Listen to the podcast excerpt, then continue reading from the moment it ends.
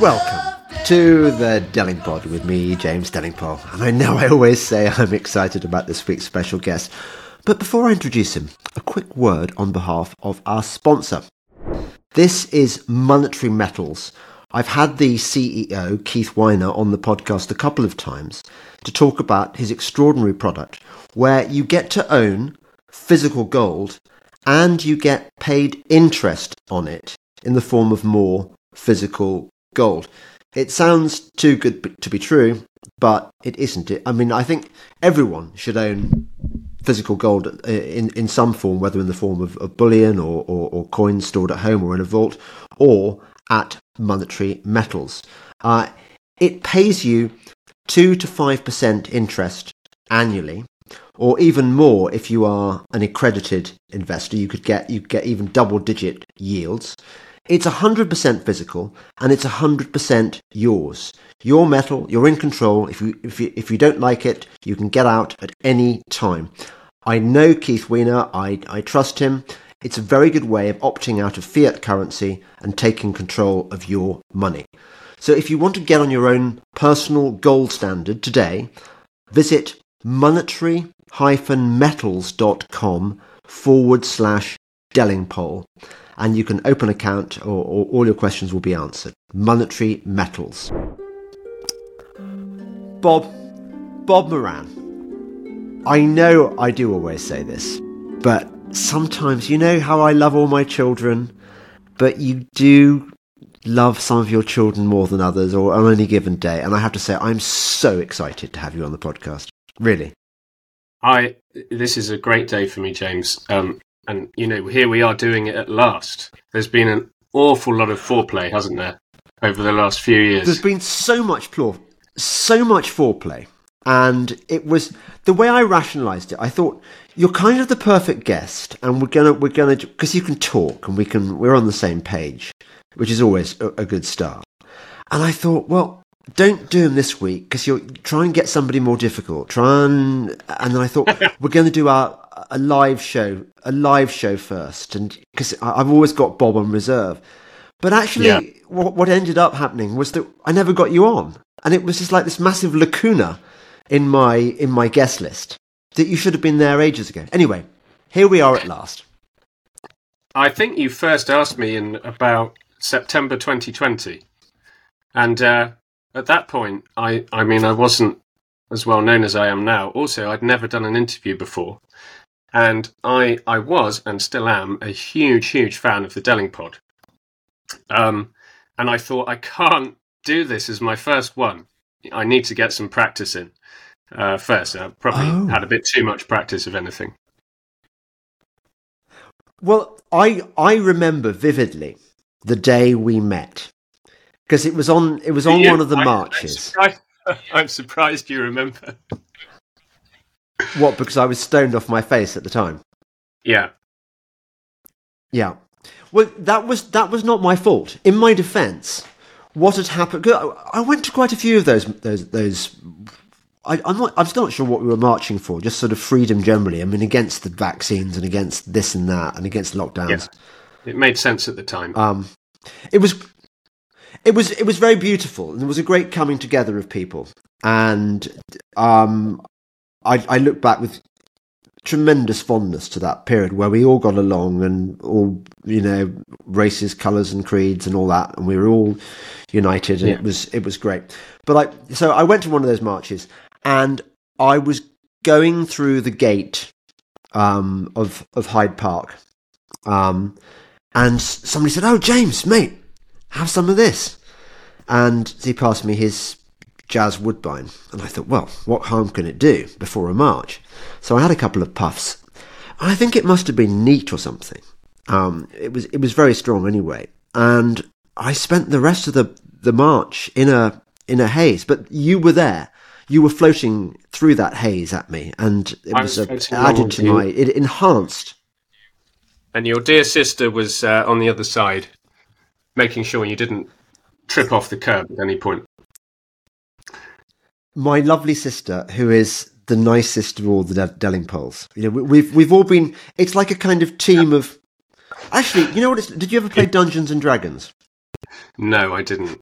but I know about you it. You probably yeah. didn't. No, you you're not that sad. Okay, so I when you're playing I- I Dungeons, I, I, the people who did. oh, did you? Mm. were they satirical? No, I just um, I was good at drawing all the armored monsters and wizards and that stuff, so um, I made some friends that way. But I never actually wanted to play the game. Well, when when you are creating characters, you get these different dices with with weird numbers of sides, like like um, sorry, dice uh, with with different numbers of sides, like like a twenty side or a, nineteen side or something like that, and you and you you throw these these these dice, and and and these create the traits of your characters, the strengths and the weaknesses, and whatever whatever whoever's rolling the dice when Helen came along, my sister, it was like, yeah, let's make her really nice and loving, and you should be the nice Delingpole. And I'm kind of, I think I'm the spiky Delingpole.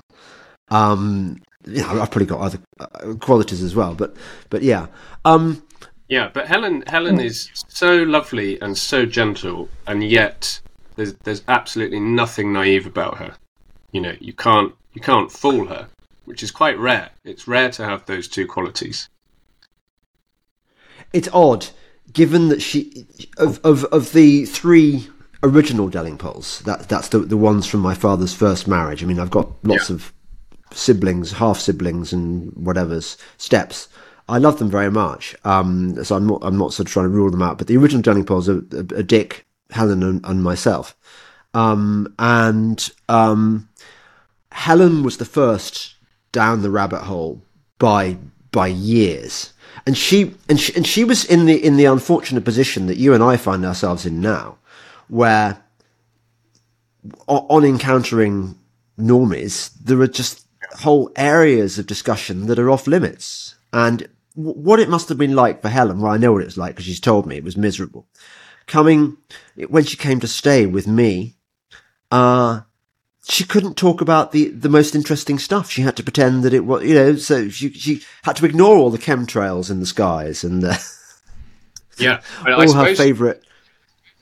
she must be also relieved that you have gone all the way with it. You know, because we all know people who went a few steps down the line and then stopped.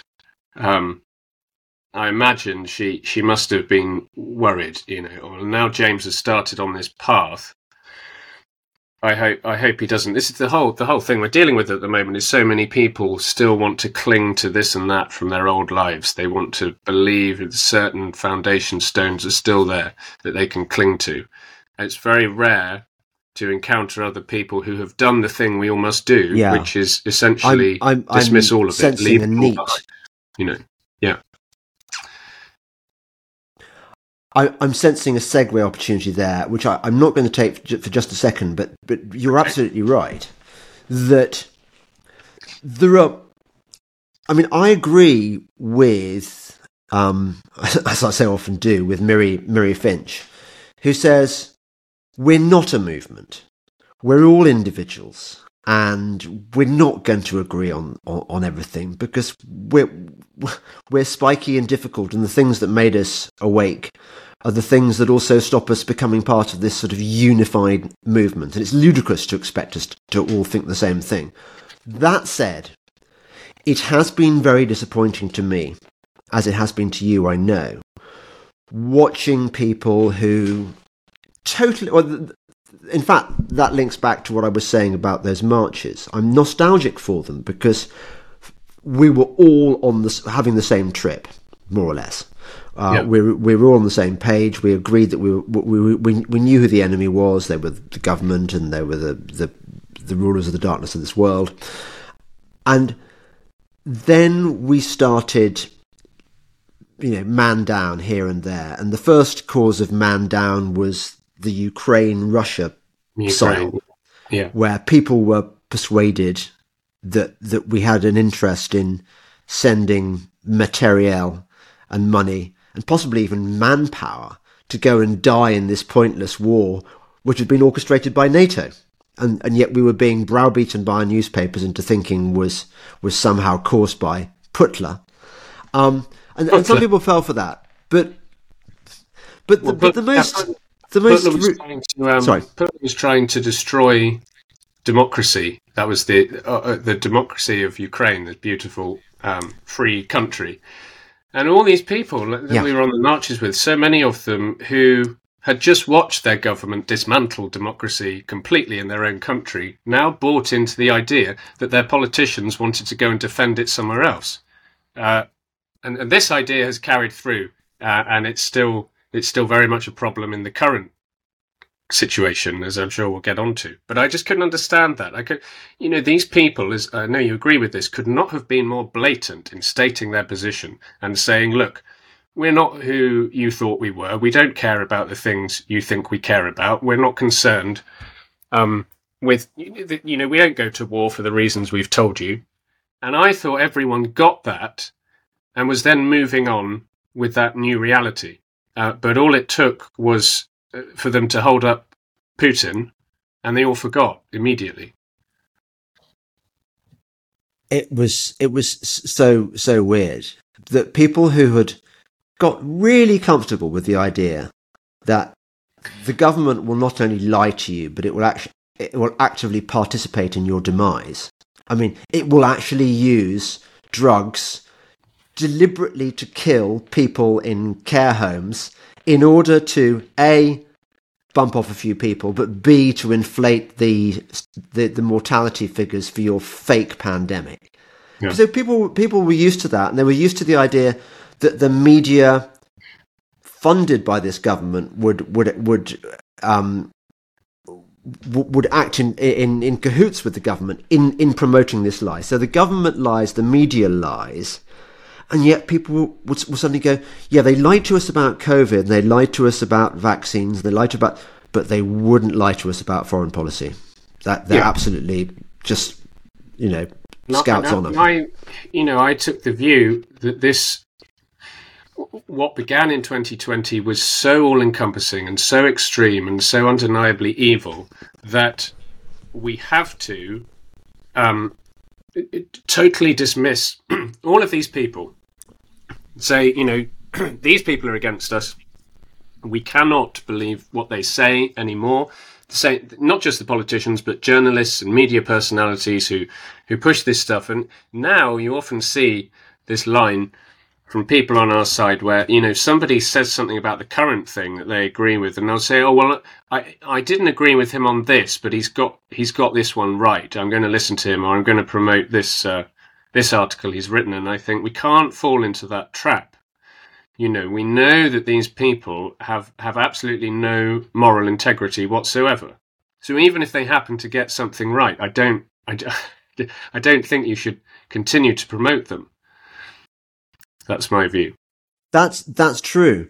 Even to the point, actually, maybe we'll talk about this later on. But, um, yeah, I was thinking. Sorry, I was thinking about. I was thinking about about Peter Hitchens. Actually, I'll just I'll just make this point very briefly. Yeah, yeah. So you know, Peter Hitchens is right on some issues and wrong on others. You know, Hmm. he he was he was right. He was rightly skeptical about lockdowns, and then he kind of shit the bed in the view of of us awake people by by talking about how very reluctantly he'd, he'd taken the vaccine, so he'd gone on holiday, and, and, and it had to be done, and nothing he'd do, and it wasn't his fault.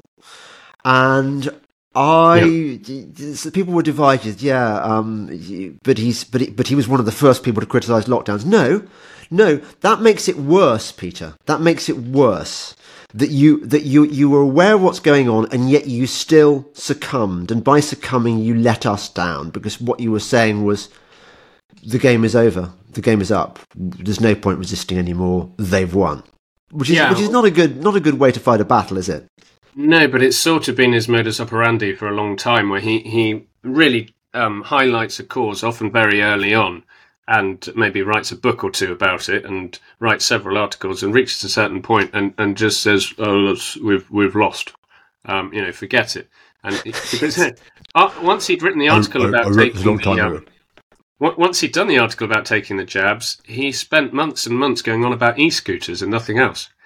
Um, but it's interesting, you, know. I said uh, I said about how I've been watching the Delling Pod for a long time.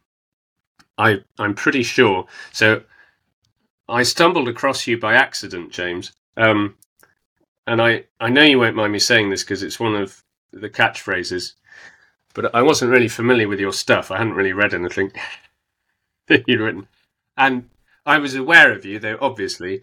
Uh, I was. Li- I, I have a terrible mm. feeling it might have been TRIGGERnometry or something. Uh, this this is back in 2019. This would be before any of the nonsense started. And you know how you're watching podcasts and something else will come on automatically afterwards. You know, so I I was here drawing a cartoon, I think, and you suddenly hear this uh, now on Breitbart, James Delingpole, and I thought, oh yeah, James Delingpole. What's it? Um, I'll, I'll leave this on, and I'm pretty sure it was one of your early Peter Hitchens pods that you did, and I think you must have been talking about the whole Brexit situation and everything. Um, and I thought, oh, these guys, these guys are really good actually, and this Delingpole character. I, I, I just had a feeling, it was very strange. I had a feeling that I should keep listening to you. You know, I had this sense that somehow you'd be quite important um, in my life. I suppose I had the same feeling about Peter Hitchens, but it that didn't work out in quite the same way. It's I think he's a very interesting character. Um, if one wanted to be conspiracy minded, mm. which which I am, one could point out that he came from a military a military background. Um, you know, his father was in the, was in the military. Um, yeah. Now, obviously that generation were the wartime generation that they, they bred. So so so one could make that accusation against any any child of, of the wartime generation. But at the same time, it is possibly a, possibly a, a, an indicator. I wonder sometimes whether the two Hitchens brothers are were change agents, um, because it seems to me that given that we, given what we now know about the media and how it operates, we know that the media is a lie machine. Yeah. We know that it is there to push false narratives or to manipulate people. Yeah. And if you are basically the name columnist on the Mail on Sunday, which is the, the Mail group, obviously is is a key part of the lie machine. It sort of mm. manipulates the sort of lower middle and middle middle classes, particularly uh, plays on their fears, ramp, ramps up the hysteria. So you've got this this designated supposed resistant to the system that he questions it. You know, he he he questions. He's currently questioning, for example, the need for a war with Putin, and he was skeptical about Ukraine generally, and and he's he's he's pretty good but he'll only go so far. So he, he, he corrals people into a particular position, people who might be, yes, asking questions about the war, yeah. but then he'll just leave them, leave them hanging. He won't, he won't, like he did with the, with, with the vaccines. He'll, he'll raise yeah. objections and then he'll capitulate. I, I know what you mean. He sort of sets people off on, on these, um, on these journeys of uh, opposition. But the other thing that happens is if they escalate their position too far, he starts to get irritated with them. He, he always seems to have a clear cut-off point in his mind in advance, where, you know, if well, if you start if you start saying things like this, or if you start questioning this element, then um, I'm I'm going to turn around and have a go at you as well, which always surprises people. I think. Uh, I don't know. I mean, we've both worked for big newspapers, and you're never completely free, and there's always a point where somebody will say, "Oh, you know, oh, readers are bored of this now. Move on to something else," or, or you know, I wouldn't go that far. Um, but uh, who knows? I mean, what what do you think about the, the rivalry between? Uh, uh, this is quite interesting. Do do you think the rivalry was genuine between the Hitchens brothers, or I sometimes wonder if they're sort of the intellectual equivalent of the Gallagher brothers? Well, I mean, even if it was put on initially to a sort of establish a, a, a, a difference between them. I think it quick, quick they, they quickly, if, even if, if, if they were putting on um, fancy dress outfits, pretty soon yeah. those clown outfits became their actual persona. So, yeah. Um, yeah. they're, you know, I, I, it's it, it's very hard to know where the play acting and manipulation begins and where where it becomes sincere. Very mm. interesting that point you made just then about what it's like being a journalist and being steered in particular directions. Um, you and I both had the had the experience of working within the mainstream media and spending a lot of our time not really getting it, not really getting that we were part of a lie machine, because yeah. I never felt. It, I mean, I was doing it for about 25 years, I think. I was, yeah. you know, started out on the Telegraph. Well, started out on the Evening Standard and worked in the Telegraph at, at Canary Wharf for, for a few years and freelance for the Mail and, and, and so forth. And I don't ever recall a period in all that time when I thought, hang on a second, this industry is evil and it lies. And it's not there to inform the public, it's there to frighten them and to control them. It, it yeah. never did it to you? No, not at all. And you know, it um, it's hard. It's hard to get into. Right? I mean, it's a difficult thing to make it. And as as any kind of journalist, and end up working for a major publication, and you feel um, you feel very fortunate and you feel like uh, you're part of something important. And uh, the interesting thing yeah. is that once you're there, once you're in a newspaper and you're in a newsroom and um, people are putting tomorrow's paper together, you just take it for granted that the news is what all these people are telling you the news is on that day. You don't think about where are they getting the news from. Um, what conversations yeah. are going on at the top about well this is what we want you to tell people the news is but of course that's not really the news or um, even though and you probably know this there will always be conversations and and gossip about uh, oh well we know you know we found out for example or we found out next week labour are going to do this um, but the Tories don't want the public to know, so we're not going to say anything about it like that. There was always things like that. So you, you do kind of know that the news is not the news. That, that newspapers don't just print everything they know about what's happening each day. But you kind of assume that's all right because um, it's strategic or they want to keep things interesting or they're worried that it might be a slow news week yeah. next week or whatever. You know, you can always excuse these things, but I see it in a completely different light now. Well, I, I think one needs to view the newspapers as a branch of the intelligence services. They're essentially yeah. a branch of the they're the propaganda arm of the deep state.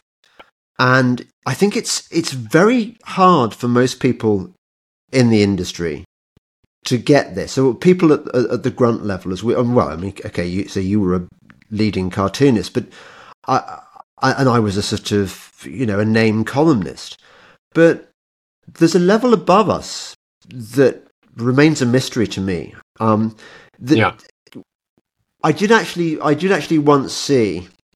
Um, I won't, I won't name him or his particular role. I did once see a uh, a specialist editor from the Telegraph. Yes. Getting his briefing from, I'm sure it was MI5, MI6. Uh, um, one, one or the other. Yeah, I think. And I and, and and and and he he sort of rather embarrassedly introduced me to this this person who looked at me like he knew me, but like he wasn't particularly delighted to have been introduced on that occasion because it was all awkward.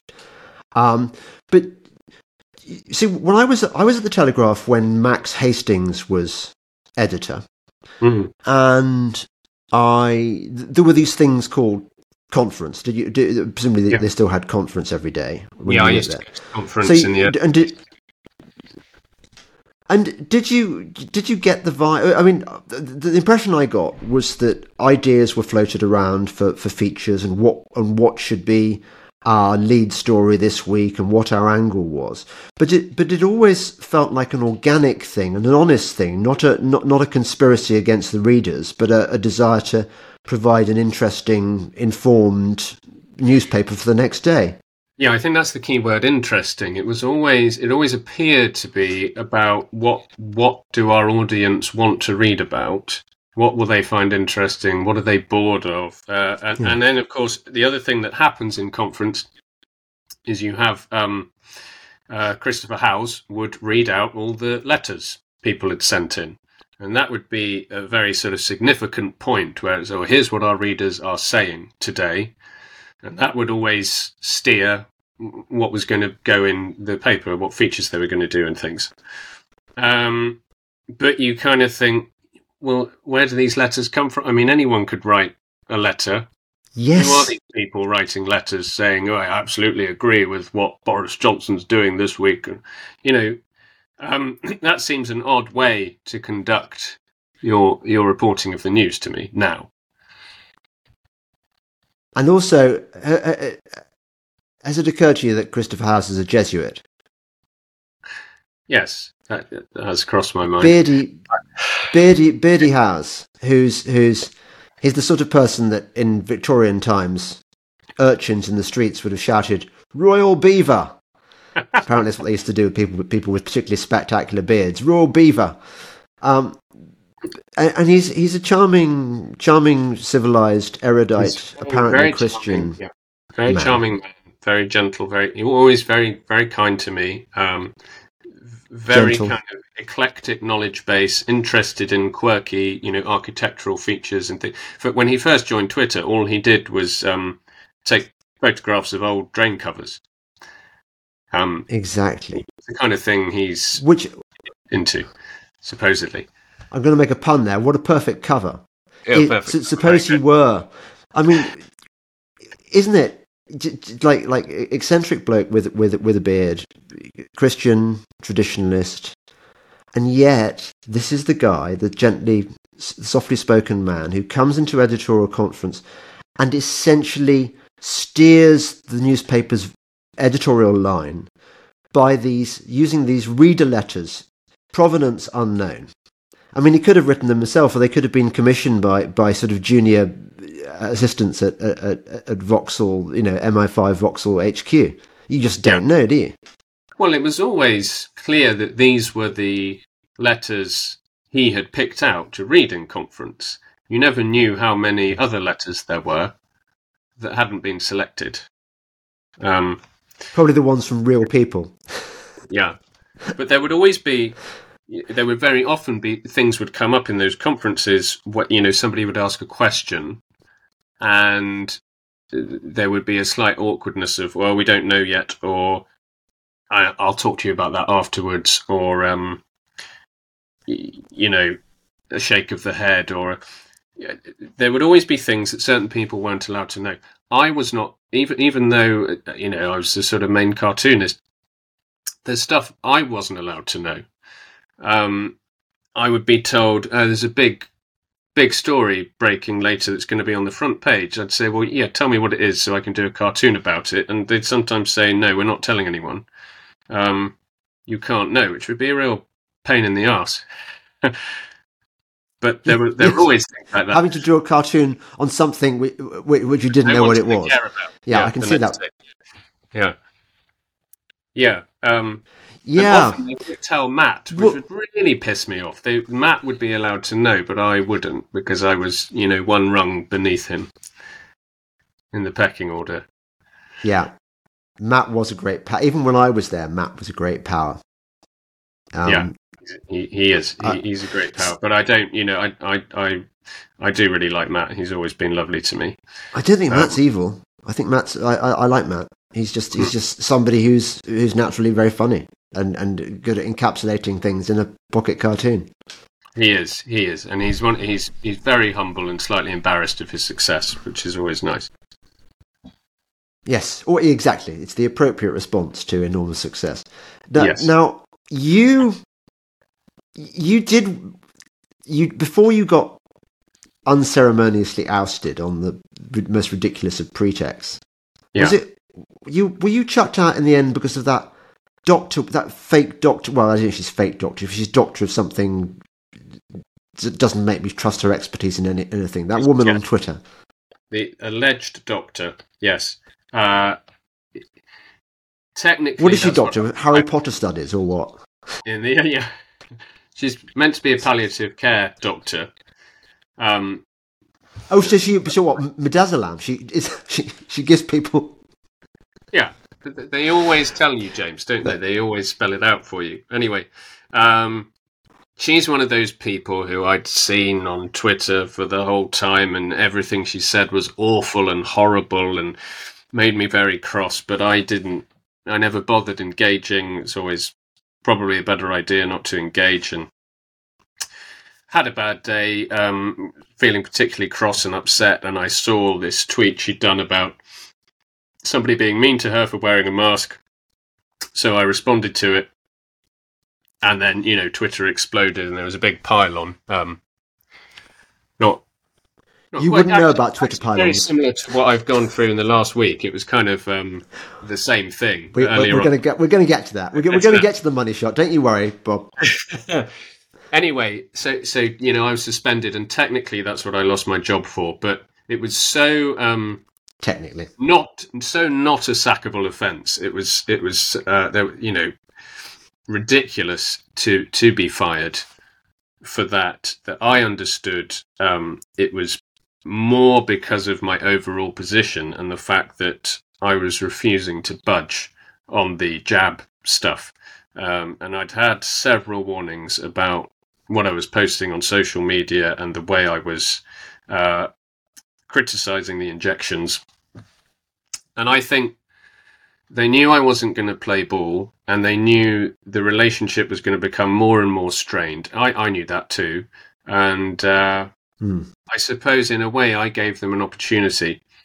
And the thing is, as soon as I, although it was frightening, it's very, it, it's not ideal to um, lose your job that you're meant to have for the rest of your life when you're 35 and you've got three small children and a mortgage to pay.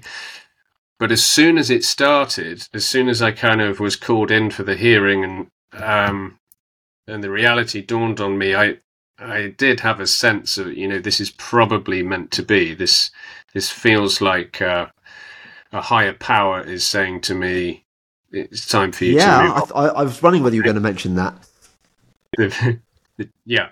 Oh, uh, that was, I suppose, I'd been, I'd been tentatively circling God up until that point, um, considering whether I, I might want to um, get him involved in my life again. Uh, but that whole episode really um, changed my perspective, I think, on on all of that. Uh, and of course, once I left my once I was fired, the first thing I did was come and see you at your event. Um, when when Lawrence was there, and uh, that again was you know suddenly surrounded by all these supportive, like-minded people, and I just thought, yeah, you know, I think it will be okay, and um, I think I'm going to be able to keep going, um, and embrace this this freedom, this complete um, independence, you know. And I felt obliged to use it. It is. Uh, yeah. I was just going to interject. It is weird um, when God does his moving in mysterious ways thing. And and and and it, and it feels traumatic at the time when it happens, and then you go, "Wait, this was meant to be." This was a kind of giant finger pointing down from heaven and going, Yes, this is what I want you to do. This is my plan for you. And you go, Yeah, yeah. I, mean, I have never. I, it's always been a bit of a mystery to me why I have the skills that I have and why I'm interested in in doing cartoons and things. I don't know where it came from, and I. Uh, I, I knew I loved it from an early age and I knew I wanted to do it. I found out about working for a newspaper. I assumed that's what I'm supposed to do. That's what I'm here for to work for a newspaper and do political cartoons till I drop off my stool at 85. Uh, you know, that's my path. And then as soon as all of this started, while I was still at the paper, I, I realized I, I think it's more to do with the fact that this was always going to happen in my lifetime. And I had something to say about it, that I would be able to do something. I'm not pretending it's a big thing, um, but not just the fact that I was a cartoonist, but the kind of cartoons uh, and the visual imagery I tend to create and the stuff that I'm interested in just lent itself to everything that was happening.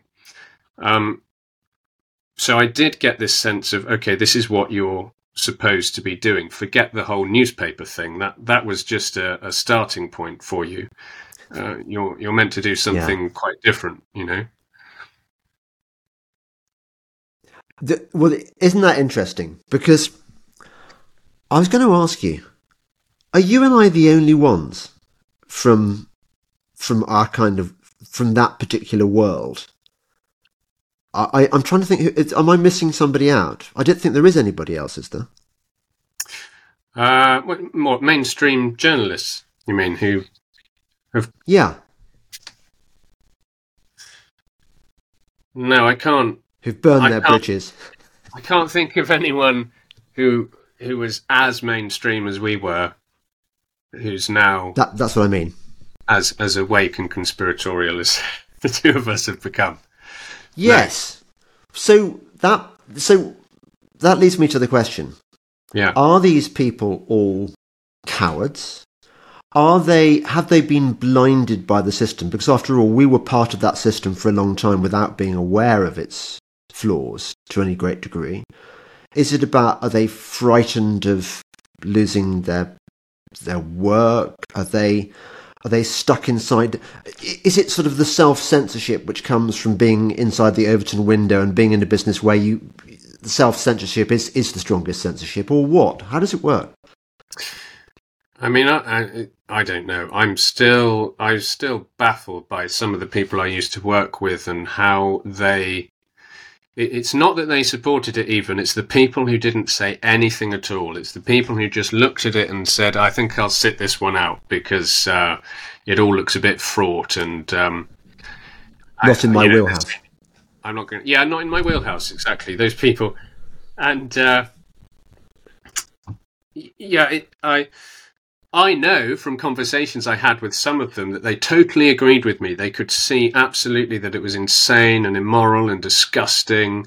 Um, and there were people saying we're going to have to we're going to have to oust Boris Johnson. It's going to get to the point where the Telegraph has to has to have a leader article saying he he's got to go. That, that those conversations were happening. Um, and then, like you say, they just they just they get so far and go, oh, this this is a bit frightening. I don't really like this. I'll just take a few steps back and pretend none of this happened. Um, it is frightening. I mean, we should we should say uh, we should admit that it's not an easy thing to do to look back at your life and your career and and think well you know most of that was probably bullshit. I mean i you know for my show i had to go back through all my cartoons and i was looking at stuff i was doing six seven years ago for the telegraph. And there are so many i looked at and just thought that was nonsense. That was nonsense. You know that wasn't true. That was probably a load of rubbish. And that's not that's a hard thing. People don't want to have to do that. Um, they don't want to admit that their whole career may have been a lie, and that, um, but it's fine. Yes. You can do it. It's okay. You can get past it. You know, uh, everything is worth Bob, something. I, you give me a horrible flashback to the days when I was furious with these people who didn't want to go to war uh, in the Gulf, yeah. because clearly we had a casus belli because these these weapons of mass destruction had been found. And I mean, yeah. it made sense. We had to bring peace to the world through through violence. I mean, it made absolute sense, and I and I could have written any number of impassioned leader page leader page articles on this subject, and I believed it.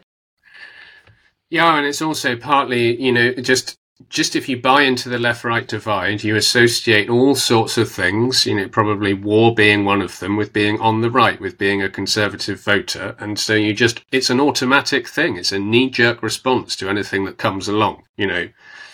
Um, I'm James Delingpole, I'm a Tory, so I think this is okay. And again, as soon as you abandon yeah. that and you go, there is no left right divide, that's absolute nonsense, it's complete psyop you are actually able to think clearly about situations and, um, you know, not not just go, I'm I think of myself as conservative, therefore I support X and what they're doing to their neighbours or whoever it may be. Before you got chucked out of the Telegraph, yeah, you I think you were there just long enough to see how rotten the situation was with COVID and the media. Sorry, COVID and the media. Yes.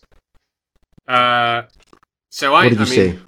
we have to we, we have to um there's a man i won't name him because he doesn't deserve to be named but he, he doesn't like either of us and uh, he he and some other people um sort of they tried to make out that i was somehow deeply involved in the running of the telegraph throughout 2020 and i was party to all kinds of meetings and uh, and steered this way or that on a particular day now the truth is i wasn't I wasn't working in the office. I hadn't worked in the office since uh, 2018. I'm I worked from up here in my attic in the middle of nowhere in Somerset, and I'd have one phone conversation with a junior editor in the morning, uh, where I'd talk about what I was going to do, and then have another very brief conversation after I'd filed to say, "Yep, got it. Okay, speak to you tomorrow." That that's it. But um, occasionally, I would hear gossip and I'd hear stories and I'd hear what was going on. Because remember, I I wasn't seen as dangerous. Nobody appeared to have a problem with anything I was doing until late 2020. They were all very much behind me, and the readers loved it, and um, they, they, were really supportive. And, and so they would say, "Oh yeah, you know, um, you're so right." And I, I remember Tim Stanley once saying to me, um, "You know, he's again lovely guy, Tim Stanley, who said, I, one morning he said, I see you've gone full David Icke on masks. And I said, and I got a bit upset. I said, well, what, what do you mean? Because I think I'd done a thread about how awful masks were and why they, you know, they were going to destroy society and all of this. And, and he said, no, no, no, no. It's great. I'm not criticizing you. It's wonderful. Um, we would all say that stuff if we thought we could. And I thought, okay, that's interesting. You know, I said, why can't mm. you say this stuff? Oh, and he said, well, we're not, ironically, uh, he said, "Well, we're not cartoonists, so we can't get away with it." Um, but anyway, um, yeah, there was there were conversations. There was a, there was a point where um, there had been these meetings at Downing Street. Now I already knew they were happening.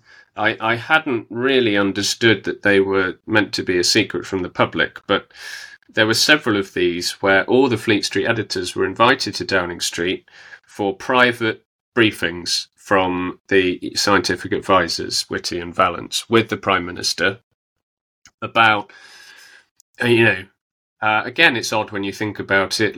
They were, they was, the idea was, oh, we're, re- we're going to tell you how bad it really is. You know, the, the stuff we don't want the public to know. You think that's a bizarre thing to do in a deadly pandemic. Anyway, um, I heard about what there was one set of these meetings that happened just before the lockdown in Christmas 2020. Um, you know, when all the hyperbole was going around, that the NHS is going to collapse and the second wave is going to kill millions and everything like that. Um, the Telegraph editor had been, I don't know what happened there, but uh, Fraser Nelson had been as well. So this story was about what happened when Fraser Nelson went to this briefing. And um, and he went in, and Whitty and Vallance are there with with their sort of flip chart, and they show him the models, and they tell him half a million are going to die in the second wave, and we've got to lock down, and we have to cancel Christmas, and we're going to have to keep doing lockdowns until the jab arrives, and uh, or well, obviously the jab had had arrived at that point, so we well we can't release anyone um, until everyone's been jabbed, and all of this stuff. Um, then and and Boris Johnson says nothing. He's just uh, behind his desk and um, they then leave. And Fraser, obviously, because Fraser Nelson has quite a close relationship with Boris Johnson, you know, they work together, they know each other well. He stayed and apparently basically said to him, What the hell was that? You know that that was all complete nonsense. You know, no country on earth had half a million deaths in the first wave. I mean, obviously, this is buying into the nonsense that there was a pandemic, but for argument's sake, uh, and and he says you can't keep doing this. You can't call yourself a conservative prime minister and keep locking the country down. Um, you know, what are you doing? And he apparently Boris Johnson looked at him like a broken man, white as a sheet, and just said, "I have to do what they tell me." Now, I think uh, first of all, that's very interesting in the light of the inquire, COVID inquiry stuff, where we're all told that the um, the scientists were just following orders from politicians. I mean, who who knows? Uh, really, I don't care about that much anymore. It's probably a double bluff. Uh, they probably thought it was a strategic thing. They always knew there'd be an inquiry or whatever. What I found extraordinary, though, was that this was newsroom gossip and that Fraser Nelson, who claims to be a great award winning journalist, did not think that he should tell the public that the country was not being run by the Prime Minister, having heard it straight from the Prime Minister's mouth. No. Indeed, on the contrary, carried on pushing a line in the Spectator, which which was essentially the government's line, barring light criticism of lockdowns. Yeah, exactly. Eventually, um, but then you know which the other weird. side. They but they needed money. They didn't have any money. The newspaper they made sure uh, that the the all newspapers, not just in this country but pretty much everywhere, were absolutely on their knees financially, and the only revenue they had really was advertising. Most of that advertising was from travel. Obviously, that disappeared. So the government said, We will give you millions and millions of pounds if you fill your pages with our propaganda about lockdowns and about masks and about the NHS app and then getting the jabs. Um, and they they couldn't say no. Oh, they could say no. They should have said no, but they didn't. I just get this vibe that most people are really basic, really corruptible. That- I mean, Yeah. you know, if, if if you subscribe, as I do, to the to the notion that the devil is, you know, the devil is the god of this world, Yeah. and people say, "Oh, I wonder what wiles he has to adopt in order to to bend people to his will." And Yeah. actually, all Not he many. needs to do is get out a bag with pound notes on the side or swag, and just that, that's it. It's that simple. Well, that was the horrifying thing, wasn't it? How quickly most people fell. How quickly most people you'd known all of your life suddenly started saying things that you knew they didn't believe in, you knew they didn't agree with. Um, I don't, I don't know. I, I sometimes wonder if uh, it's all very well talking about behavioral science and propaganda. I get that that stuff's powerful. Uh, all the things that have been seeded, the way the system had been established, and the technology was there. But there was a sense, you know, and this is the, I suppose, the beginning of my kind of spiritual reawakening. At the beginning, that there was just this sense that something really powerful, something beyond man-made stuff, was at work in just turning people, turning people's consciousness off and inverting their morality, sometimes overnight. Uh, and, and like a lot of people, you know, you feel the evil first, you recognize it as a real force, and you think, well, there must be an opposite. There, there has to be an opposite, Yeah. or we're done for. Yes. It's funny. I was. You're not the first person to describe that experience, and and I've I it was it was my experience too. So I started I started googling um, to see whether there were any you know whether St Augustine had made this point or whether some some leading figure in the church had had described that one of the ways to God is is is the, perception that the devil is real, therefore the God is real. But I couldn't find one. But but I think I think that for a lot of awake people that has been the experience that they go through the stage where they go, Blimey, the world is run by by paedophile Satanists. And and they Yeah. actually do sacrifice children to the devil. I mean, regardless of whether the devil exists or not, they do sacrifice children to the devil, and they do harvest their adrenochrome, and they do and, and, and they do all these things, and they kill people, and they assassinate presidents and they and they fake moon landings and they and they lie to us about everything and nothing that we the, the illusion that we have any manner of say over our future is is is a nonsense. It's just left, right, and just so you go through all this and you think we are just totally buggered. This is awful. I mean, I may as well just spend the rest of my days in a pit of despair. Yeah. And then you go to the stage where you go, hang on a second. Maybe that maybe this is all as haven't I read about this before? Hang on, isn't this in like the last book of the Bible that people have mentioned to me, you know? Yeah. Uh, the mark of the beast we used to joke about at school, you know, neighbor of the beast, 667, whatever it is. Um, and the, and then it, then it all starts to click, doesn't it? It does click, and it, it's the um, it's the only place in well for me that it was the only place that that you arrive at where you you don't have any more yes but why yes but why yes but why questions. When you're trying to figure out look what the hell is going on? What are these people actually trying to do? What's their motivation? Um, now and and I think a lot of people only, will go down so far and they feel quite satisfied um, and you know, oh, it's money and it's control and it's even depopulation. They say, well, they want to they want to depopulate the world, but there is an idea that it's it's a bit like the uh, you know the Thanos argument. Um, for those who don't know who Thanos is, he's the he's the guy in the in the Marvel comics uh, who's a kind of super villain, um, giant purple man with a, a, chin like a wrinkly scrotum. And uh, Thanos' whole thing is that he's he's decided that there's too much life in the universe, and um, his destiny is to acquire these um, magic stones, uh, which will enable him to reduce all life in the known universe by 50%. And he thinks this will save everybody. It will save all life on all planets and all of that. Now, and the thing that makes Thanos an interesting villain is he's genuinely convinced that this is a real problem and he's the only person who can do something about it. Uh, and he's conflicted. You know, he doesn't enjoy the fact that he's got to do it, but he thinks he has to, um, and and that's obviously makes him a, a, relatively interesting villain. And I think there are a lot of people who feel the like same about it. They think, yeah, like David Attenborough. Yeah, let's let's say David Attenborough is the Thanos of because he, he, he cares, but he but he care, he he wants to kill us all in a caring way. That's right. Yeah, and he's also got a wrinkly chin.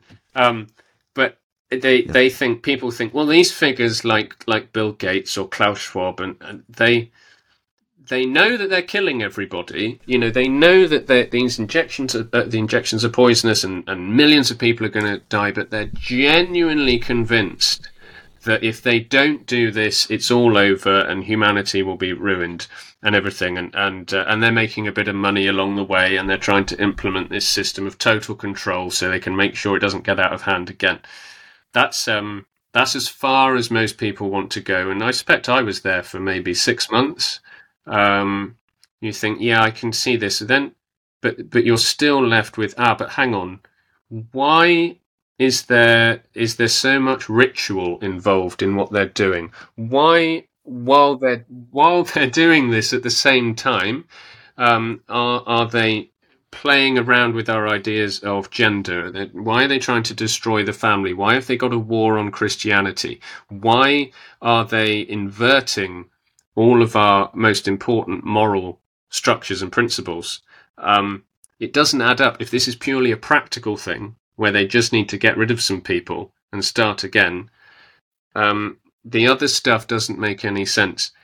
It only makes sense when you understand that they, these are not practical people. They aren't dealing with a solution they believe, uh, uh, with a problem they believe to be real, with a practical solution. They believe in something. They really, really believe that they are engaged in some kind of spiritual battle. Once you plug in the idea that these people are trying to um, destroy the divine spark that exists in all people, that they are attempting to sever our link with God um, because they think if they can destroy God's creation, uh, us, in that way, um, they win this age old battle. You know, that's what I think is going on here. I think the killing the killing of billions of people is just for the sake of killing billions of people. Um, it's a ritualistic sacrifice. It's what they do all the time. It's the only way that makes sense to me. And uh, also, I think you know, although it's overwhelming, um, if you understand that what we're all doing here is playing a key role in an ancient battle between good and evil, you don't really worry about what the meaning of life is anymore because who needs more meaning than that, really? It yeah, it does. Um, it does add, add a bit of sparkle, doesn't it? It does. I mean, it's like yeah. I I I found that that that my my life feels so much more meaningful since like like you I was in journalism but not really knowing what I was there for other than getting a really well paid column that was my that was that, that was that was what I was aiming for I think I was I, I kept thinking one day the day is going to come when nice Lord Rothermere or somebody is going Yeah. to say James we think it's about time you had the million pound a year column the the me Yeah. column where you can talk about what you want to and and and you'll be able to live like a like a banker the rest of your life and say what you Yeah. like a a it wouldn't have worked like that i mean the, but essentially they own your soul when they when when they you, you you've got to you've got to ride their hobby horses not your own hobby horses Exactly. But B- Misspelled. Okay, there. Yeah. Yeah, but B B B they they they it's almost like they know. I I think the reason I never rose up the system as high as I wanted to rise was because the baddies just knew. They knew already. They they knew before I did that I did not have the makings of a of a of a servant of evil. I don't know how they saw it. I mean, whether it's my relentless piss taking, my sort of puckish spirit, my reluctance to kind of obey orders, to drown kittens. Yeah, I think that. I mean, I think there are probably subtle little um, instances where uh, somebody is probably taking note of how you respond and what you agree to and what you won't agree to. Um, it's a get. They all look. They all acknowledge it's a game. You know, I was told several times, "Look, you've got to learn to play the game." They don't. They don't hide that. Everyone admits that. Um, you know you play along and then you get uh, you get promoted and you win some awards and everyone's happy with you and uh you know is that or we, we might put your cartoon on the front page sometimes and but it's all a game. And uh if you ever if you ever stray outside the rules of the game they really come down hard on you. Um and then obviously that means there are certain things you aren't allowed to know and you um yeah, you you won't get told. I mean, I who knows how many people. You, this is the thing about um, we, we're in this system where I have no doubt at all that right at the top there are a, a, a group of people. You know, we can speculate about who they are, and but I think there there is a group of people at the top who absolutely know um, the truth about everything, who have made this plan, who believe that they're on they're on the side of evil that evil is going to win and that's why they're doing all of this. But below that point as you go down there will be a lot of people who are like Thanos like I was just describing who are either just too stupid or um, too idealist or whatever to to understand and see it for what it is. And um, they are just playing a game. They can be manipulated uh, they they want money and control. Sure, um, the people at the top rely on that to make it all happen. But uh, there's there's just no doubt this this is a plan. You have to recognise that this is a plan. Somebody made this plan. It's one of the most ingenious plans ever devised, and um, we're only at the beginning still. It's only beginning to unfold. The good the good thing is that no plan survives contact with the enemy, and we're we're the enemy in this case. Yeah. So I'm I'm sure that we have frustrated it at points already. I'm sure I'm sure they are not where they wanted to be now. Well, the plan that their plan. Uh, this is another thing I think you must believe. Their plan is destined to fail, and their plan is part of an even higher plan, which will ultimately see them lose. We have to believe that, don't we? I do believe that. Well, um, it is written. We have to endure an awful lot of crap first. Yeah. I'm not looking forward to that bit. No. Um, but but you know, I, you I think I think it's not. I also think it's quite important that people understand that none of this means that we're supposed to just um, twiddle our thumbs and wait. Uh, that isn't part of the plan, you know. And I have, I, I know this. This some Christians do take this view that, well, okay, um, if it's end times and if um, if it's revelation or whatever, and God God's going to come and sort all this out, I don't need to get involved. I don't need to do anything. That's, I think, really missing the point. Uh, you you have to always engage. If you know you can do something to oppose wickedness you you have to do it. You can't just sit it out. You can't just wait to be rescued. Um i think i think tolkien Bob, in my do you, can we talk about tolkien for a minute? Because we should talk about we should talk about tolkien. Tell me about tolkien. Well you know the eagles in lord of the rings? So you know there's the, there's this thing that everyone likes to joke about with the Lord of the Rings of, well, obviously they could have just given the ring to an eagle and, and he could have flown straight to Mount Doom and dropped it in. Um, and then people say, well, yeah, you know, he couldn't have done that because then the story can't happen and, you know, you don't have a book and all the wonderful messages that are interwoven there. Um, but I, I don't see that at all with the Eagles. I think it's quite obvious that the eagles are a metaphor. I mean, it's pretty clear, uh, winged, big winged creatures, that they're a metaphor for the forces of heaven, um, who very deliberately do not get involved in things until a certain point. You know, they occasionally help help Gandalf get off the tower and things like that, but um, they. I thought it was a moth. They stay out of it, or the moth is a sort of messenger for the eagles, isn't it? I think. Right. Um, like a mini angel. Moth is a cherub.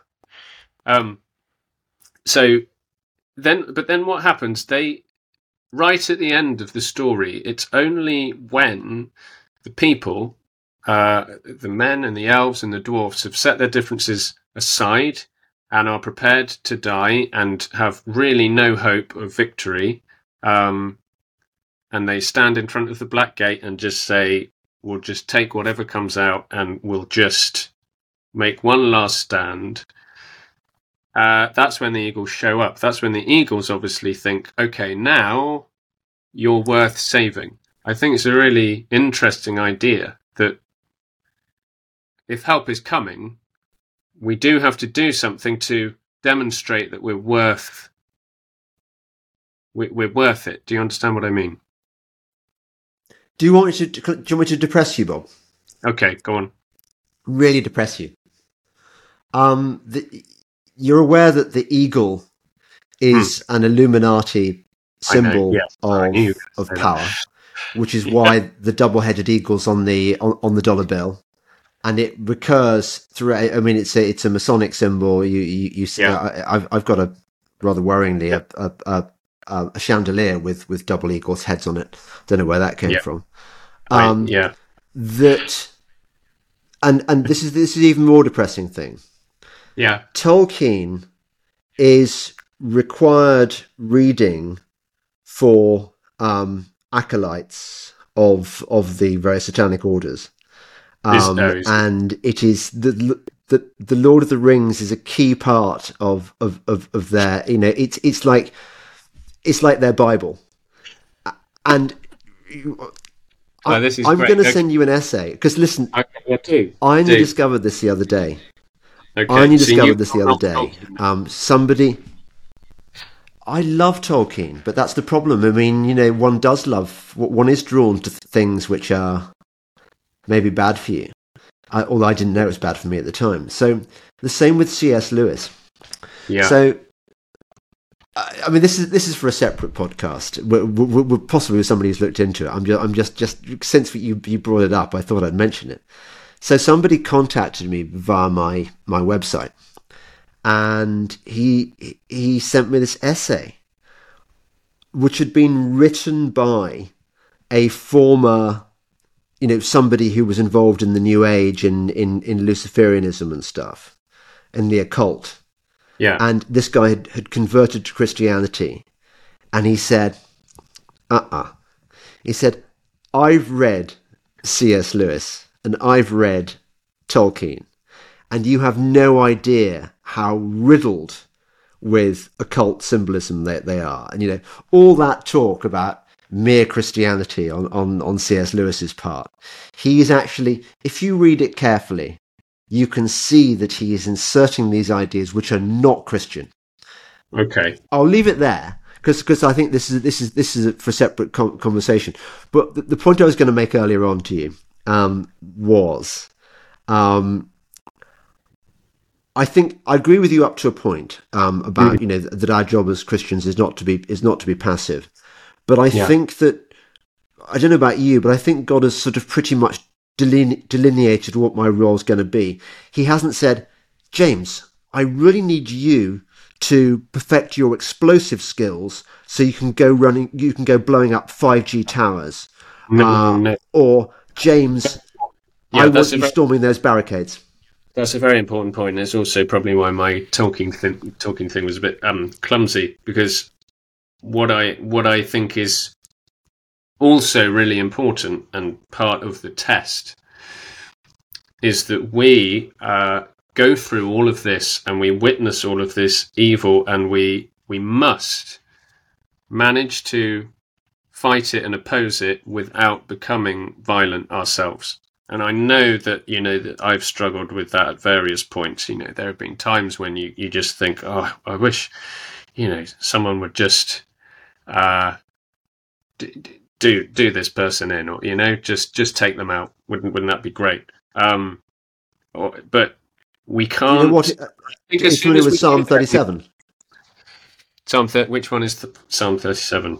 There's a line in, in Psalm, the key key thing where it says, um, "Leave off from wrath, let go displeasure, fret yeah. not thyself, else thou shalt be moved to do evil." Yes. Yeah, exactly. It's all there. If this is a battle for our souls, we can't go there. It's. I think it's no. absolutely what they're hoping for. Um, so it's a balance. You know, don't do nothing, but don't start trying to blow people up either. Exactly. I was thinking, Bob, because both you and I like a rolly. Should yeah. we? Should we have a, a I, I'm going to go and make a rolly and have a, make a cup of tea and come and, and, and we'll, we'll, we'll, we'll smoke it together here. Um, which, which would make me very unpopular because I'm sitting in the guest bedroom at the moment and we, we never I smoke in the house. But I, I, can't smoke up here. I'll get into trouble. Oh, okay. Well, I well, okay. I won't do it either. Should we? Should we? Should we? Let, should we go out and have one, and then? Yeah. Yeah. And, yeah. and then we can do that. We can do the the the uh, the, the, the Furore thing. Yeah. Okay. Yeah, we'll deal with the topic. Or we don't have to. We we don't have to interrupt her. We can always. I, I'm just. I, I associate you with with companionly. Uh, roll ups. That's yeah. Well, norm- normally I would. Roll- I don't normally smoke in. No, normally I'd make one for you, but we're a little bit too far away for that. Yeah. But um. So should we just go for five minutes and and, and then yeah. then we'll come back and we'll do the we'll talk about the Netanyahu thing. Hi, it's me again. Just popping up briefly wearing my sponsor's hat. Another of our sponsors, one of our most loyal sponsors, NutraHealth365.com, was desperate to get onto the Bob Moran podcast, and being an obliging fellow, I said yes. They wanted to talk particularly about their ImmuneX365 product, which is vitamin vitamin D3 with added quercetin and K2, which help the absorption of the vitamin D3, which, as you know, I mean, of course you know, is really important for your immune system health. If you want a, a well functioning immune system, you take ImmuneX365. I take it. Look at me. I'm in the pink of health. I haven't had COVID. Even if even if COVID existed, I wouldn't have had COVID because I'm taking ImmuneX365.com. I'll ImmuneX365. I'll put the details below this podcast so you can buy some. It's great. So how how was your fag break? It was it was good. Yeah, it was. Um, I'm trying to I'm trying to cut down a bit because it's got a bit out of control. I'm having I've been smoking a bit too much. Oh, you know. Um, I'm sorry to have been instrumental in, in show, your it got a bit um, breaking your your cigarette fast. It's too much too much smoking of cigarettes, you know, and um, outside pubs deliberating over lines and cartoons and things like that. Um, but you know, I, have I've got a lot of time for the for the cigarette yeah. rabbit hole. I do I do think that um, probably tobacco, pure organic tobacco, is quite beneficial in a lot of ways. Uh, it's just hard to get hold of. And, and jolly expensive if you're used to paying duty free prices. You never get whatever it's yeah. called that Indian. What is it called? The the the, the organic tobacco. Um, the uh, I know what you mean. My Whatever it is. Anyway, I was going to. I was to growing it. You can grow it yourself. It's legal to grow tobacco yourself. Um, and my brother's been sure. growing properly organic Currently. tobacco, um, which is great. It's really nice, but it's not. You can't um, make it rollable for cigarettes, so you have to smoke it through a pipe. And I, I don't know if I'm ready like for Tolkien. that. Well, yeah, exactly like Tolkien. Perhaps you should avoid it. Yeah, yeah. Well, I don't know. Um, I, I wanted to tell you a funny story which occurred to me as I was smoking. So th- this is this is a measure of of of how far I've changed. But everything about my life has changed. So a few years ago, I had this really, really, really bad experience where our financial advisor was a crook and he took us for all we had and we lost pretty much everything. And in my the dark years that follows, because these these things linger with you for a very long time. Yeah. And some days I, I would be so despairing that I would go outside in the middle of the day for a cigarette. Um, we're talking one cigarette, Mark you. And yeah. as I, I smoked this cigarette, I could sort of feel the you know the cancer danger that that that, that I, I was courting. You know, I, I was kind of yeah. seeking oblivion through the. And now I have my midday fag, and I do it with. I mean, I I, I, I smoke two cigarettes a day, normal in a, in the course of a normal day, two cigarettes, yeah. and and now I, I I do it with joy because I don't buy into the cigarettes will give you cancer psyop. I think it is just it's part of the con. They they don't want us to smoke because because smokers are clubbable. They talk.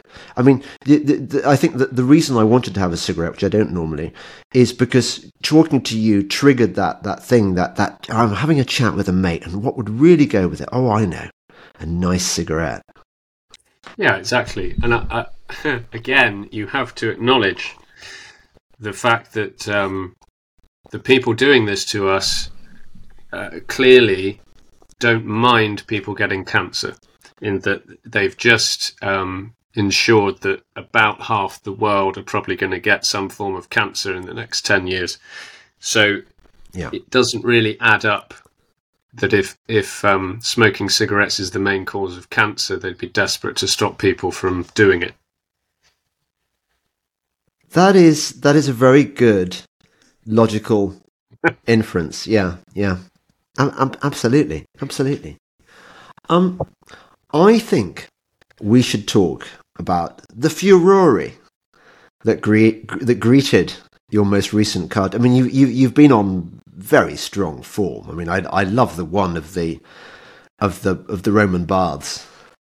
Um, that was fantastic. Where you, where you sort of you took out a few of your hate figures both major and and and quite obscure. That was satisfying. Yes. But it was as nothing yep. to your. Tell me, tell me the story about your your troublesome cartoon. Yeah, it's been um, been an interesting week. Um, I it's interesting you mentioned the bloodbath one because um, I think that was very important for me uh, because I wanted to really sum up the whole thing as I saw it in one image, and you know I thought, how can I do that? And actually, we um, I was I was trying to figure out you know a way of doing that, and I took my children to Bath to see a, a play, and we walked past the Roman baths in Bath, and it just struck me. I thought, well, that that would be a good idea. Let's put them all in a, a Roman baths type place, but you know, it's all blood, and they're bathing in the blood of innocence, and I can just fill it with all the favorite characters, and obviously, it's an excuse to have a lot of nudity, which um, which I enjoy, uh, and I can do now. Um, but I'm I'm sort of conscious now that what I'm doing is producing a, a series of images that are kind of um, designed to be seen as a progressing narrative, if you like. I'm not sure if if I hadn't have done the bloodbath one uh, before Christmas, I may not have done my most recent one. Um, I I felt like it was quite a good follow on in the context of that bloodbath one. Um, not that it doesn't work in isolation, but uh, it's it, you know again if people if people were to bother to go back and look at all of the work I've produced over the last few years, obviously it gives a different context to things I'm doing now.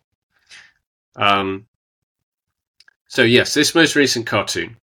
Uh, now I don't want to. I don't want to do too much explaining of the cartoon itself because, um, well, it's supposed to to to speak uh, on its own and stand alone, and also there are plenty of people online who've explained it quite well and pointed out what I'm trying to do with it. Uh, but I suppose the first thing to say is not everyone got it, obviously, and that um, did not surprise me. So uh, the the reaction it got in terms of the furore, as you say, the, the criticism and anger was entirely anticipated on my part. Uh, probably truer to say it was actually intended on my part. Um, and in many ways, the reaction to that cartoon sort of provided the punchline. The punchline might not be the right word because it's not really a funny one, but it certainly underlined the point I was making with it. Um, I this might surprise people, but as a cartoonist, I'm very interested in irony, James. Um, I tend to seek out irony and then show it to people uh, in in in the visual, the best visual way I can think of, um, and hypocrisy. And you know, I think um, the cognitive dissonance we're seeing now and that's leading to all this nonsense is precisely because people have lost the ability to recognize irony and hypocrisy. Uh, so that cartoon is um, steeped in irony. There's several layers of it. And then what happened was, after I put it out, um, quite helpfully, lots of people piled on extra layers of irony on top. Um, you know, for example, one of the things that the cartoon is um, questioning, and one of the things everyone has been talking about, is this idea of legality. You know, um, what's what's permissible, what's allowed, um, what laws are being broken here or not broken, what special laws might apply to this group of people that wouldn't apply to others, for example. Um, it, and it wasn't lost on me the fact that uh, that lots of individuals started to um, ask, well, to, point out, well, you know, according to the law, um, this cartoon, you're not allowed to draw this cartoon, you know, and they started phoning the police and things like that. Um, so it, they they they uh, the, the, cartoon was showing something that's um, clearly ought to be illegal to do uh, that they all agreed with, and their response to it was to report me to the police because they were suddenly very concerned about what the law said about what what sort of drawings someone might be allowed to do. Um, it's been really it's been really fascinating, and uh, yeah, I I think um, you know that this situation that we've been looking at that's been occurring has been very much to do with something absolutely inexcusable happening that can never be justified. Wh- whatever you think may have happened back in October, or who you think did it, or how disgusting it was, it's um, pretty clear to me. A lot like the lockdown argument that no, nothing justifies this reaction. This, this can never be okay. But all that's happened is people shout a word at anyone who's trying to highlight this or criticize what's going on. And uh, I, I thought, well, let's really make these people own their position and let's do something that will make them all shout this word. Um, and obviously, uh, yeah, one one of the things that I, I, think a lot of people perhaps feel like they've caught me out, which is also interesting um, when they they say, "Well, look, you've invoked this trope, this uh, this awful visual trope, as if somehow I'd have I'd have got this far without knowing um, what these historic visual tropes are and how they've been used." Uh, again, very very intentional, um, because another irony that I found fascinating was what what happens when you've got a visual trope that's uh, been used historically to persecute people and is obviously wrong and um, importantly was commissioned by a state who had an agenda and used as propaganda and this trope was supposed to represent an entire people and say all of these people are um, horrible monstrous uh, child killers uh, which is obviously absurd and awful and wrong.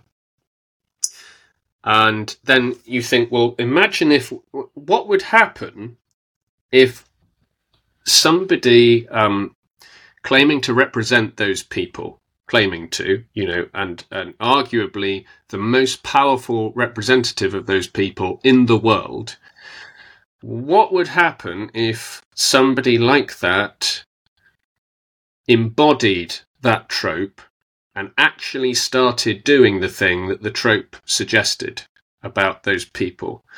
Surely the response to that would be for everyone who thought that trope was awful and disgusting, which it was, would be absolutely outraged and say, You can't do this. You have become the very image that we have been um, fighting against for all these years and it's disgusting and you can't do it, and we're all really offended. Um, people within this group of people and without. But that's not what we saw happening. What actually happened was when they see the trope manifest in real life, an actual person, an individual, they say, oh, this is okay because he's a part of that group. Um, yes. You know, well put it's not it's not a generic you know and i haven't drawn a generic character i've drawn a real man who is doing real things is acting in the world um, and it's very interesting to me that that it's so upside down that that is the response it gets. Well indeed. I, I, but historically cartoonists have not been known for um, for things like satire and and making extreme shocking points which which which yeah. take the viewer aback. Have they no not at all. No i'm definitely the first cartoonist to ever do that. Yeah. Um, huh. well a lot of people seem i was thinking have... actually it's very interesting as well you were describing how, how that another another layer, Sorry, another just... layer of the um, the irony, of course, is that an awful lot of the people who have a problem with me now and have a problem with this image uh, were the, the first to come out whenever there was any problem with a Muhammad cartoon, you know, were the first to come out and say, this is awful. We cartoonists are bastions of free speech. We cannot um, we cannot start having rules about what cartoonists are allowed to draw. No cartoonist should ever be be forbidden from criticizing a religion like this. um, and uh, they, they, are the ones who reported me to the police for it, which is, you know, again, interesting. Um, the idea as well, I, uh, very. I think it's, it's very odd, this notion that you can have um, visual tropes so that you, you might invoke a visual trope as an artist, particularly as a satirical artist, and not be not not be actually using that trope to say what it was originally meant to say, but to point out an irony and make a satirical point. If if you if we're going to say no, that that's not possible. No artist can ever do that. It's a pretty sad state of affairs. It's it's quite restrictive for satire, I think. I was I was going to say um, that you were talking about your cartoons being a sequence, you know, the the bath scene and now this one. And I was thinking yeah. this is like the Rake's Progress or or Gin Lane. It's it tells a story. Yeah, it tells a story, and obviously, if you um, things are very complicated now because some people have just joined the story. Um, some people are, are on for example, there are a lot of people who who think understand that cartoon and um, think it's fine uh, and have interpreted it correctly, who wouldn't necessarily agree with anything else I've said. They might have bought into all of the lockdowns and the masks and the COVID nonsense, and they they're not um, viewing the world in the same way that I do. Uh, and it gets it starts to get very complicated. But the thing is, I'm I'm totally free agent now, James. I've got myself into a position where I don't work for anybody, and nobody can tell me what I can draw or what I can't draw. I can't tell you the number of times over the years when I've submitted ideas to editors who've said, "Ah, oh, this is a bit too clever. What you're doing here, people won't get it." Now, it used to really frustrate me. Um, I'm not going to dumb down my stuff for fear that some people won't be advanced in their thinking enough to actually understand it.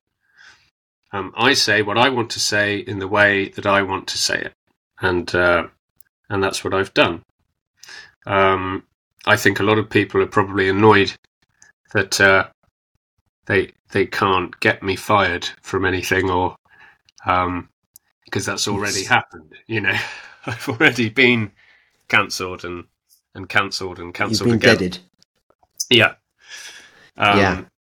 And and it comes back to the thing. Tell me, tell me about you know um, being a lone wolf, if you like. Uh, somebody said this to me right at the beginning. Well, the problem with freedom fighters is they always think of themselves as lone wolves, and they don't want to band together and actually you know form organisations and things. But I, I always had a sense um, you know, from from around the time I was going to lose my job, that I have to stay as independent as I possibly can be now. I've got to, I've got to just be responsible for me and what I do, and not have anybody else influencing me, and not feel responsible for anyone else.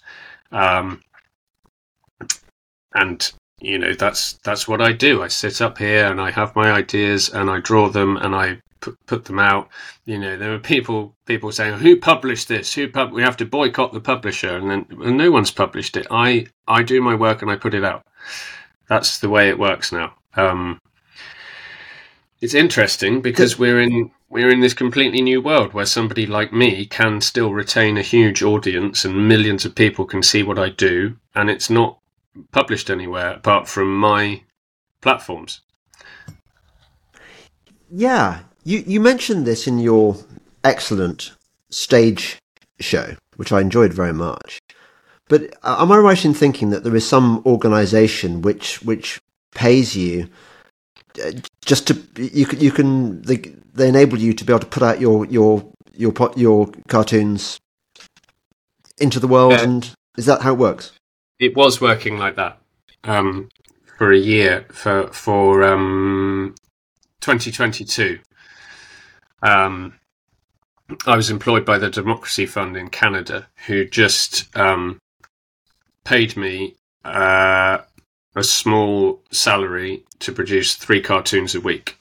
And the deal was that I had to make them free to any publisher in the world to download and use without charge, which I was very happy about and happy to do. And lots of them did use them. Um, and the agreement was always that if I didn't need their money anymore because they're a charity, uh, we'd we'd stop the arrangement. So at the end of that year, I said, "Look, I think I, I think I can go it alone now. You know, thanks very much." And we we parted ways very amicably. So now, that, and, but actually, there was no editorial control there whatsoever. My brief was just produce three cartoons a week on, on you know, um, human rights and the collapse of democracy and yeah, basically everything I'd been drawing anyway. Um, I never had any phone calls or emails or anything. It was just, uh, you know, I just produced the work and they were they were happy with it. Um, now the only change really is I'm not I'm free to cover anything at all, and um, I can decide when I put stuff out. So I don't have the pressure of having to do three a week. It means I can do stuff like the Bloodbath one and the Spiritual War one, which maybe take two or three weeks to produce, which is re- really right. good. I mean, I never thought I'd be able to do that. I can actually um, create completely different pieces of art that I, you'd never be able to do if you were still working for a publication and having to produce stuff in six hours. No matter how good you are, there's stuff That's you just fantastic. can't do you know, in that time? Um, I, I mean, I'm, I, I, that that's really happy making. I mean, again, it's it's it's it's proof that that you can make these decisions. That huge decision that you took, essentially, to to you know engineer your departure from the Telegraph, and take a huge leap, and it turns out to be the best thing. T- tell me, um, briefly, I, have I've, I've, I've got to, annoyingly, I've got to do another another podcast thing quite shortly. So I, I, otherwise, I'd be. But we'll, we'll, what we'll do is we'll have another chat. You know, not okay. far hence because yeah. we, we can just rap for hours. Um, but tell me about the experience of. I mean, how much grief have you been given? What, what what's it been like?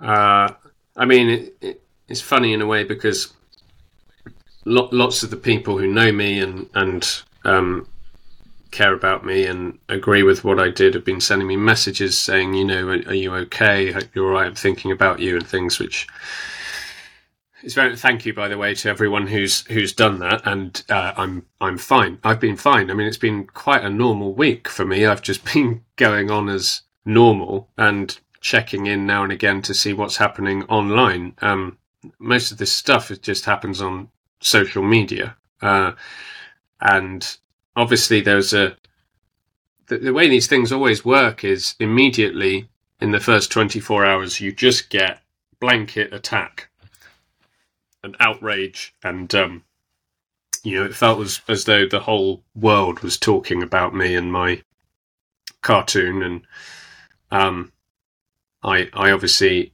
you know, took the decision to sit it out and get on with things, and because my bit's done, my comment's been made, you know. Um, but then, sort of after 24 hours has passed, the the other side then picks up on it, and um, you get a lot more support, and you get a lot of people saying, "Hang on, you you know, this is obviously what he's saying with this. You've missed the point," and um, it's been interesting, but I mean, obviously there there are a lot of characters who were meant to be on our side and was supposed to understand everything that really took against it and um, have very and they very much led the charge against me and trying to make the rest of the world aware that this has happened. It's always the interesting thing. People find a, a picture really, really disgusting, and they're the ones who ensure that the whole world sees it and shares it around everywhere. Um, but most of those people I already knew didn't get it, and really, those are the people I was aiming it at. Um, and they, like I say, they made the point for me in the way that they responded. Um, nobody argued. Uh, this was another fascinating thing. All the people who had a problem with it, nobody argued with the reality I was depicting in terms of what was going on. So no, nobody was sort of saying, "Well, it's it's really offensive because no children are dying there." You know, they because that's not what they think. They do think that, and they agree with it, and they really are standing by that position.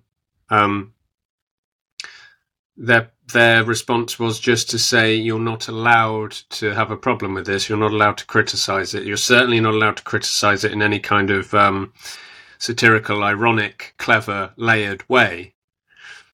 Uh, I just I think we can't we cannot keep playing this ridiculous label game. I mean, and I don't want to. I don't want to get into the whole what is anti-Semitism thing. It's so I so boring and ridiculous. But I think in general, we are in a world where people are either given labels or give themselves various labels all the time.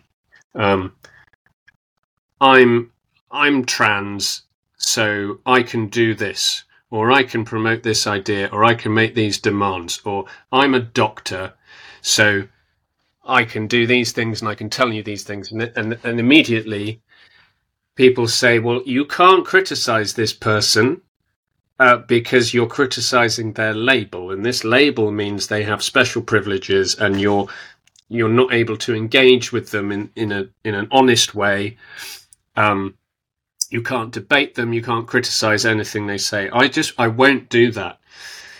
If if somebody promotes disgusting ideas or makes ridiculous demands or does horrific things, I don't care what you call yourself.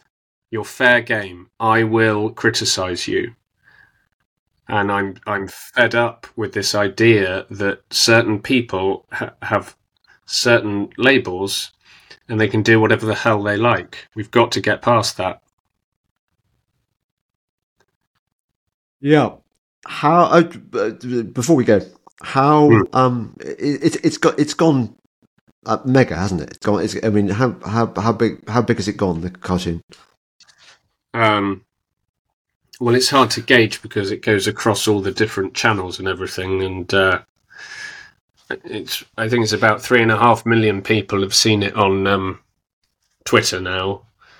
Um, I mean, I've gained a lot of followers, so that's that's one thing. Oh, well done. Um, uh, yeah, I I don't know. I mean, it's um, I'm very pleased with how that cartoon has gone down. And that cartoon did exactly what I wanted it to do, and I think it's proved the point that I was trying to make. Um, I'm not going to withdraw it. I'm not going to apologize for it. Uh, you know, I I stand by it, and um, I hope that more people might look at it again and think a bit harder about what I'm trying to do with it um, and you know, anyone who knows me, who's ever met me, I think understands that my problem is not with any group of people or any race or any creed. Um, I am on the side of ordinary people who want to live freely, get on with their lives all over the world. I've spent the last three years doing everything I possibly can to oppose tyranny and persecution and enslavement and democide and genocide. I put everything on the line. I nearly lost my career. I nearly lost my house. I've had threats, I've had, you know, I've, I've staked a lot on this fight. My problem is with heads of state. That's why there are three heads of state in that image. My problem is with powerful people who are seeking to oppress the decent, ordinary people of the world. That is my purpose. That's my fight. Um, yeah, it's pretty obvious if you look through my work. Bob, I've I've so totally enjoyed this. This hasn't disappointed. I hope you've enjoyed it as much as I have. Um, really tell us where oh, we'll have a rematch. Tell me, t- tell us where we can find your stuff. Um, so all my stuff's on my website, which is bobmoran.co.uk. And then I'm on Twitter at Bob's Cartoons. Um, I am on Instagram as well. I think I, I, think I'm Bob Moran underscore artist on Instagram, and um, you can come and see my show again. Um, I am going to do my show again uh, in March, but we are not we're not releasing details yet about where it's happening, but there will be details at some point. Highly recommended if anyone's tempted. Really good. It's great. You do actual. You, do a Rolf Harris, if that's not a rude. you actually draw on stage. I do a Rolf Harris, and there was a last minute decision to actually reference the fact that I do a Rolf Harris uh, in the show. Yeah, it's a proper show. It's it's not an exhibition. It's not a talk. It's a it's a proper stage show with um, live drawing and a band and music and a big screen and, and everything. So it's great. I've got to go, but um, thank you, Bob Moran. That's been brilliant. Um, if you want to support me, and I really appreciate it if you do, um, and you get early access to my to my podcasts, and and you get um, you know access to my archive of writing. I mean, actually, my writings. Some people say it's better than my podcasts because that's what I've been doing for longer. Uh, but either way, if you want to support me, support the cause. Uh, my sub my um my Substack is probably the place to go. Substack or locals. Uh, you can buy me a coffee. Go to my website jamesdelingpole.co.uk and do I encourage you to support my sponsors. I mean, I think um, uh, Monetary Metals, for example, is a is a is a really good product. I don't advertise rubbish. I think that the the, the, the companies I, I do often offer they often recommend ways out of this mess we're in, whether it's financial solutions or health solutions. So do please support them and help yourself at the same time and help me. And thank you very much for your support. And thank you again, Bob. Thanks. I'm, I'm pleased the DelingBob finally happened.